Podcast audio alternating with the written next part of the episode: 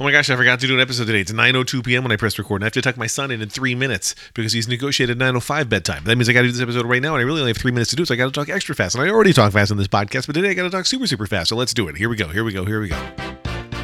Your daily Lex. I recall mentioning to you yesterday that I have a million topics to cover, and I was like, oh, I should pack them all into an episode. Now I don't remember any of them. But good news, I'm opening up a doc, uh, my note, where I have all these things.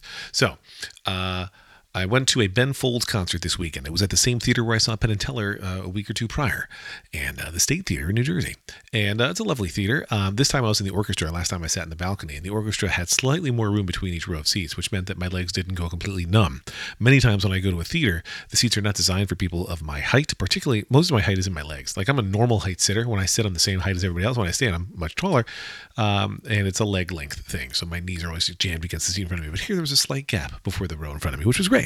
And Ben Folds was great. It was actually a very unusual experience for me at the concert because I love Ben Folds. I've seen him in concert many times, uh, but I was really moved at this time. It was just him. I don't know, but he was. Uh, you know, he was making me want to write songs. He was making me feel feelings, singing songs I already know. He telling stories about them. He was being funny and entertaining, but like I really felt moved by the concert in a way that I, I typically don't think of my feeling at a concert. I don't know, hard to explain, but I really was moved by it.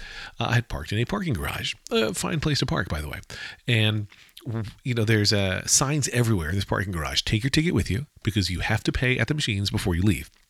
When we saw Penn and Teller, there was a paper sign printed out on a computer.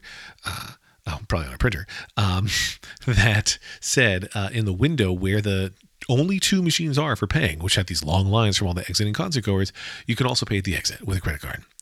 Uh, now that runs in direct contrast to what every sign says around the, the, the, parking garage, including all the the you know permanent signage. And as you drive through it, uh, you know it's painted everywhere. Like make sure you've already paid.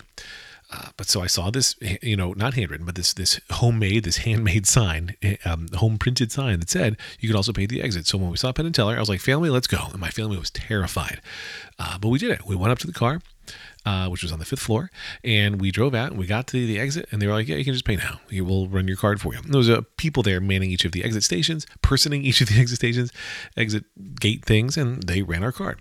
Now they complained about our ticket. They said that our parking ticket um, was the wrong one, and so they were going to have to charge us full price, but it was the right one, and we worked it out slowly, making people behind us very annoyed. So when I went to see Ben Folds, I said the same thing to my buddy Andy, who I'd gone to the show with. I was like, "Look, we're going to wait and see what these signs say, uh, because if that sign is up again that says we can pay the um, exit, let's do that." And he's like, "You can't pay the exit. Every sign says you have to." You know, I'm like, "Let's just try." And so we check, and that sign was up again. So uh, we went straight to the car, and you have to go by this long line of people waiting for the the pay for parking machines to get to the elevator. You're like, "Excuse me, I'm just going to the elevator. I'm just going to the elevator." Why everybody doesn't just go to the elevator is beyond me. So we make our way up to the car. Uh, it's on again on the fifth floor, which made it easier to remember because now I know I park on the fifth floor of that garage. Uh, we make our way to the exit. There's nobody staffing the exits this time. And I was thinking to myself, how did they run the card last time? And I thought, you know, they put it in the machine. That's what they did. So it's fine. They put it in the same parking machine that I'm going to. I don't know why this place says you have to pay before you exit because clearly you don't have to pay before you exit. I get up to the machine, and indeed, there's a place to run your card. But it says, you know, put your ticket here. And there's signs all over this machine. I really should take a photo. There's signs all over the machine that say, don't put your ticket here because there's a million spots on the machine that look like it's where you should put your ticket that are not where you should put your ticket. In fact, it scans your ticket with infrared. Uh, but it looks like you're supposed to slide into one slot, which I think used to be the ticket thing, or in another slot, or in the credit card slot. Aha, there's a credit card slot. So I, I swipe my card, or I, I, I put my card under the IR thing, and then I put my credit card in. But it's like not ready for my credit card. And I was like, oh. And then I just sat there and waited for a minute while it was thinking, it was processing ticket, processing, processing, processing.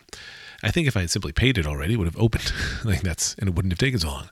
But instead, I realized, oh, you still have to pay. And then it said, okay, now you can put your card in. So I go to put my card in. It's like invalid card. It's not an invalid card. It's a valid card. But I knew immediately what had happened. I knew what immediately was likely to happen. It had at least a 50% chance, but in practice, greater than 50% chance. I don't know about you, but I really struggle to read those 2D graphics that attempt to indicate to you which way to put your credit card. They like show a bend in the card, they show which side the magnetic stripe is on and which side it isn't. Like they attempt to do all those things, but I can never really read them. So, of course, I put the card in backwards. Uh, I flipped it around and then it worked just fine paid, left the parking lot. You don't have to prepay at that parking lot. If you park in that parking garage that's near State Theater in New Jersey, don't worry about it. Just just pay and go. It's fine. You can pay when you exit. Whatever. But those things are hard to. I would, I'm sure I'm not alone. Please reassure me on Mastodon or iMessage or Facebook. Email me lex at lexfriedman.com. Please assure me I'm not the only one who uh, struggles with reading the iconography of which way to slide a credit card. Also, could we just standardize and do it in one direction? Or could we make it like USB C ports and lightning ports and have them work both ways? Come on, it's 2023. Lex.